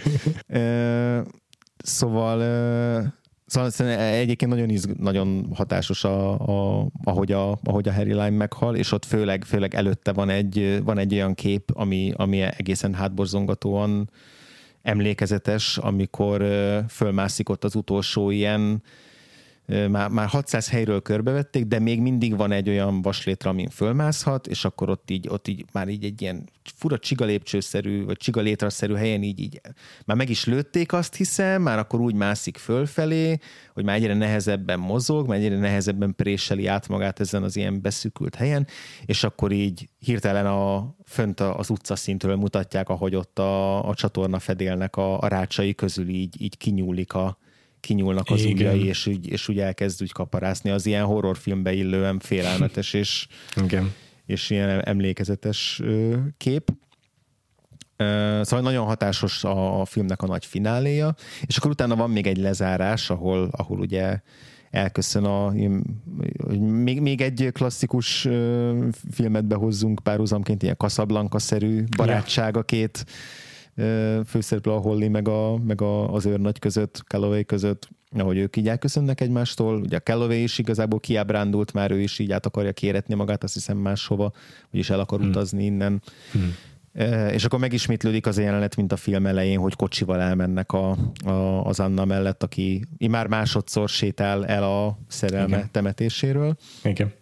És akkor kiszáll onnan a, a a Holly, hogy megvárja az Annát, mert akar még egy esélyt kapni tőle. És akkor van ez a, a, a zárókép, ami ugyanez a perspektíva, hogy így elől van a kép előterében a, a Holly, ahogy itt neki támaszkodik egy ilyen autónak, é, vagy szekérnek, már most minek, és akkor a, a háttérből meg így közeledik felénk a, az Annának az alakja, aki ilyen uh-huh. nagyon pici. És akkor ez is nagyon hosszan, hosszan történik, ahogy halad felénk, és akkor így, így rá se néz a, a hollira, hanem elsétál így szembe a kamerával, és utána már csak azt látjuk, hogy így rágyújt egy cigarettára a holli, és így konstatálja, hogy most ejtve lett véglegesen, és hogy nem fog kapni még egy esélyt, és nem fognak megbocsátani neki. Szóval ez az ilyen igazi utolsó, ilyen keserű döfés a, a minden maradék ilyen reményünkbe a film által. Igen. És nem tudom, tudod-e, hogy a, eredetileg nem ez lett volna a befejezés, ugyanis a Komolyan? könyvben, a könyvben ugyanez a, a, a finálé, uh-huh. viszont ott ott ugye a, a, a narrátor írja le, hogy ő hogy látja, ő, a ő mit lát, a Calloway, és ő az utolsó narrációjában azt, azt, azt meséli, azt látja, hogy ott, hogy, hogy először csak így úgy, úgy oda sétál mellé, akkor akkor így csatlakozik hozzá, így együtt sétálnak, és akkor egyszer csak már így látja, hogy összefonódik, a, vagy nem, nem, is, nem, nem is a kezem, bele, belékarol a, hmm. az Anna a, a, a Holliba, és hogy akkor ta, talán még itt egy, egymásba találnak valamiféle támaszra. Szóval egy pozitív befejezés az az ő szempontjukból, ja. az ő ilyen hát ne, szerelmemnek, szerelmemnek talán nehéz nevezni, de hogy az ő, az ő ilyen kapcsolatukban egy, egy ilyen kis pozitív zárlat, és hogy a, a Graham ő nagyon kardoskodott azért, hogy ez így legyen a filmben, hogy ez neki tök fontos és a Carol Reed pedig viszont ragaszkodott hozzá, hogy nem, itt, itt nem lehet pozitív a befejezés, és aztán utána, utólag a Graham Greene azt mondta, hogy itt végül engedett, és hogy tehát maximálisan igazolta a, a, azt, hogy a Carol Reednek volt itt ebben az esetben igaza.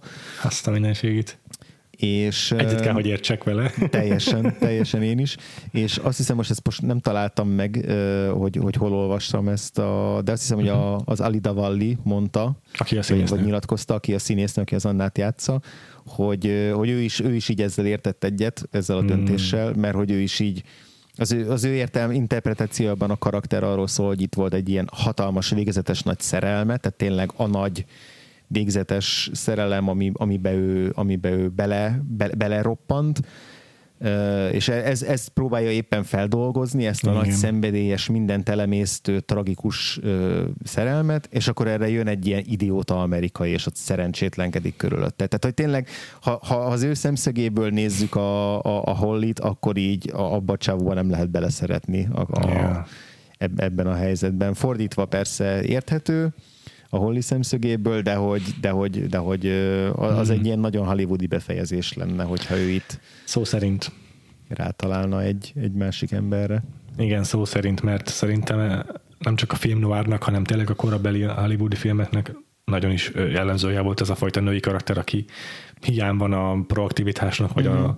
döntési hatalomnak, és és sokszor tényleg a meg, megmentésre váradott esetben, de legalábbis a meghódításra, és akkor akármilyen teszetosza, vagy akármennyire is antipatikus számunkra a főhős, főleg egy modern nézőként, akkor is a végén csak a karjaiba hull a nő, mert ez a szerepe a filmben a női karakternek, Igen. és sokszor előfordul az, hogy tényleg olyan mennyiségben gyártottak filmát, hogy nem, mindegy, nem mindegyik egy Billy Wilder minőség, szóval tényleg nagyon sok olyan női karakter van, ahol nincs indokolva az, hogy miért szeret bele a főhősbe, de mivel ez egy tróp, ez egy kliséje a műfajnak, ezért ez a vége, hogy bele szeret, és akkor együtt távoznak a filmből, és nagy dolog az, hogy ezt elkerülte ez a film, de tényleg óriási jelentőségű. Igen, igen és az annak karakterét is ez szilárdítja meg igazán, hogy ő, ő az a filmbe, aki, aki tartja magát az elveihez, ja. és aki azt mondja, hogy Igen. van, amit ő nem fog tudni megbocsátani. Ugyanígy nagy jelentőségű egyébként szerintem az is, hogy a Harry Lime karaktere az egy morális szürke zónában létezik, mert azért a filmnoárokban, még hogyha egy ilyen antipatikus nyomozó is volt a főszereplő, azért akkor is mindig a jót akarta, és a, Igen. A, nagyon messze vagyunk még a klasszikus antihős megalakulásától, annak a figurának a kialakulásától, vagy a, tehát egy, főleg egy világháború utáni helyzetben, főleg ahol nagyon egyértelmű, hogy ki a jó fiú, meg ki a rossz fiú a, mm. háborúban. Pontosan a háborúnak a egyik kulcs helyszínén, egy, a háborút magát megidéző helyszínen játszódó filmben a morális szürkezónát tenni a főszereplődé, vagy hát a kulcs szereplődé, Igen. az megint csak egy forradalmi dolog volt. Tehát itt a, mondom, a, a, a harmadik ember sok szempontból nehezen értelmezhető a történelmi kontextusa nélkül, sok mm-hmm. modern nézőnek nem egyértelmű, hogy ez mitől akkora fantasztikus és előkeljen, előkelő helyen, kezelt, előkelő helyen kezelt film, de mondom, ezekkel együtt kell ezt tudni szerintem értelmezni. Teljesen egyetértek. És akkor zárásként vedd elő kérlek a citerádat, és jáz le a filmnek az alapmotivumát, ami Hú, 1 óra 40 bárcsak. percen keresztül szól a filmben. Ja. Bárcsak le tudnám, de amúgy tényleg tudtam idézni egy pár napig a film után, mert annyira, annyira repetitív. Igen. Egyébként annak idején ez egy sláger lett. Uh. Tehát konkrétan rádió játszotta a filmnek a zenéjét, és toplistás volt zene. Ez, ezen egyébként egyáltalán nem vagyok meglepődve, sőt, tehát ezt nem vonom kétségbe, ez egy nagyon catchy Jaj, a zene. dallam. Nagyon Igen. furcsa ez a filmhez. Nagyon, nagyon, nagyon furcsa. furcsa. Főleg így kelet-európaiként, hogy én, én tudom mm. pontosan milyen ez az osztrák népzene, meg ezek a hülye ilyen nóták, mm. és hogy a, a citera zene az önmagában egy érdekes hangszer, az magyaroknak is viszonylag különleges, országunknak is különleges, de hogy a, az alapja, az a zenei alap, a ritmus, az a az, az annyira tipikusan ilyen osztrák népzenés. Nagyon, és hangulatilag annyira elüt a, a film Aha. egészétől, és hát aztán olvastam, hogy ez most nem egy ilyen, nem a mi ilyen 21. századi ilyen, ilyen ja. izé, diszonanciánk, vagy zavarunk, hogy ezt nem ja. tudjuk érteni. Ez, ja. ezt a film bemutatásától kezdve ez egy, ez egy visszatérő Igen. dolog vagy, vagy a, a, De szokatlan a filmnek az utó életében, meg, meg recenziójában ez, ez, ez gyakran előfordult, hogy mi ez a zene, ja, és ja. Akkor pro és kontra érvekkel együtt. Én mégis azon vagyok, hogy értem, hogy, hogy és, és valamennyire becsülöm, és, és, és nagyra tartom, hogy egy ilyen szokatlan választást ö, ö, lépett meg a Carol Reed a filmzene kapcsán, hogy nem ez a nagy klasszikus ö, vonós hangszeres, szimfonikus, Nagy- nagy- nagy én ezt, én, ezt, én ezt tökre értékelem. Mert és, a filmnek tényleg a jellemzője ez a nagyon melodramatikus, óriási, nagy, nagy zenekari csimborasszó, csindadratta. Így van. mondani. Igen, igen, így igen. van, így van, és hogy ahhoz képest ez tényleg a, a teljesen ellenkező, ellenkező utat követi, szóval, Ja. hogy ezt elismerem, meg értem. Sőt, még azt is mondom, hogy bizonyos szempontból hozzájárul ahhoz a fajta ilyen dezoriát, dezorientáltsághoz, amiről beszéltünk, hogy így Nem csak annyira a fura, és annyira képekkel. nem tudsz mit kezdeni vele, hanem a, hanem a zenével is, szóval, hogy ilyen Igen. szempontból még tematikus és a film javát szolgálja, hogy ettől is különlegesebb lesz a film, mert elképzeltem, hogy milyen lenne, hogyha behelyettesítenénk ezt a zenét a, a hagyományos film noir zenével, és hát, hogy jobban passzolna a képekhez, meg Persze. a hangulathoz, de hogy picit még, mintha mégiscsak kevesebb lenne úgy a film, de akkor is nagyon furcsa, volt, és Furcsa. akkor is id, helyenként nagyon zavart, helyenként nagyon Persze. elegem lett belőle, szóval, hogy ezért mondtam, hogy hadilábon állok vele, hogy, hogy elismerem, Igen. és nagyon ambiciózus, de hú, nagyon. Szerintem mindent elmondtál róla tökéletesen, tehát egyetértek, hogy egy idő után már boromira idegesítő, meg egyes, egyes jelenetekben főleg nagyon kilóg. Igen.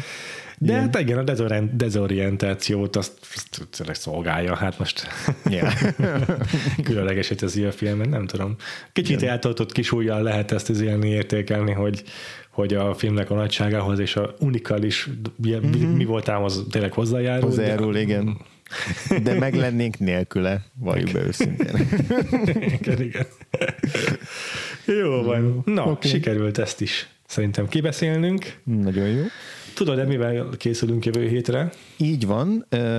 Egy másik olyan filmmel, ami miatt majdnem Orson Welles blokknak neveztük el ezt a, ezt a blokkunkat, csak aztán még egy harmadik filmet is hozzávettünk, aminek, amihez nem lesz köze Igen. Orson Wellesnek. De két hét múlva ismét találkozunk Orson Welles-szel, igaz ebben az esetben a rendezői székben fog ülni, és a gonosz érintése, a Touch of Evil című szintén noárt fogjuk megnézni. Igen, erről is hallottam már rengeteg pozitívumot, de azt is hallottam már, hogy túlértékelt, úgyhogy nagyon kíváncsi leszek. izgalmas. El, hogy igen, van egy ilyen meg mostanában inkább Aha, ellenmondásos aha. megítélése, nagyon kíváncsi leszek. Jó van, kíváncsi leszünk, főleg egy ilyen nagy hatású filmélmény után, mint a, a harmadik ember volt, hogy akkor vajon milyen lesz. De hát azért, Ja, ja. azért csak bízunk Orzonban, nem? Így van, így van. És akkor ezzel jövünk két hét múlva, november közepe felé, Aha. és folytatódik utána ez a, ez a, ez a Noir blokk. Reméljük, hogy még rengeteg izgalmas vendéggel is fogtok találkozni az idei évadban, ami egészen jövő májusig tart. Így van. Egy darabig most maradunk így ebben a Hollywood aranykora időszakban, szerintem körülbelül jövő tavaszig, azt hiszem, hogy nagyjából Lehet, vagy igen. talán februárig, igen, még, még ilyen klasszikusokat fogunk nézni, aztán szépen nagyobb ugrásokkal, de haladunk majd előre így. Igen, 70-es. márciusban már egészen friss filmeket, friss, hát új Hollywood, új Hollywoodhoz tartozó filmeket Ja, ja. fogunk nézni. Aztán, Igen, aztán igen, megérkezünk a közelmúltba 90-es években is majd az évad végére, Így de van. rengeteg nagyon izgalmas filmet fogunk még itt, a, ahogyan te is mondtad, ebből az aranykorból megnézni. Így van, meg aztán lehet, hogy lesz egy-két külön kiadás is, ami majd még, Hogyne. még várható. Így van, évösszegző biztos lesz karácsony környékén, az amiatt is, hogy arról le nem maradjatok, mindenképpen iratkozzatok fel a podcastra, hogyha Spotify-on vagytok, akkor ott kell benyomni a követés gombot, meg a csengettyűt, hogy értesítést is kapjatok minden második héten. YouTube-on se felejtsétek el, hogy van egy csengettyű a feliratkozás gomb mellett, és akkor ott is kaptok értesítést, hogyha új adás jön. Most már ugye nem a Google Podcasts a Google-ös platform, hanem maga a YouTube, meg a YouTube Music, de ott is tök jól fel lehet iratkozni. A, azon kívül pedig Apple-ön, illetve minden más lejátszó eszközön is tudtok bennünket hallgatni, ahol lehet ott értékeltek is bennünket, mert minden egyes csillagnak nagyon-nagyon tudunk örülni. És jövünk akkor két hét múlva. Addig is sziasztok! Sziasztok!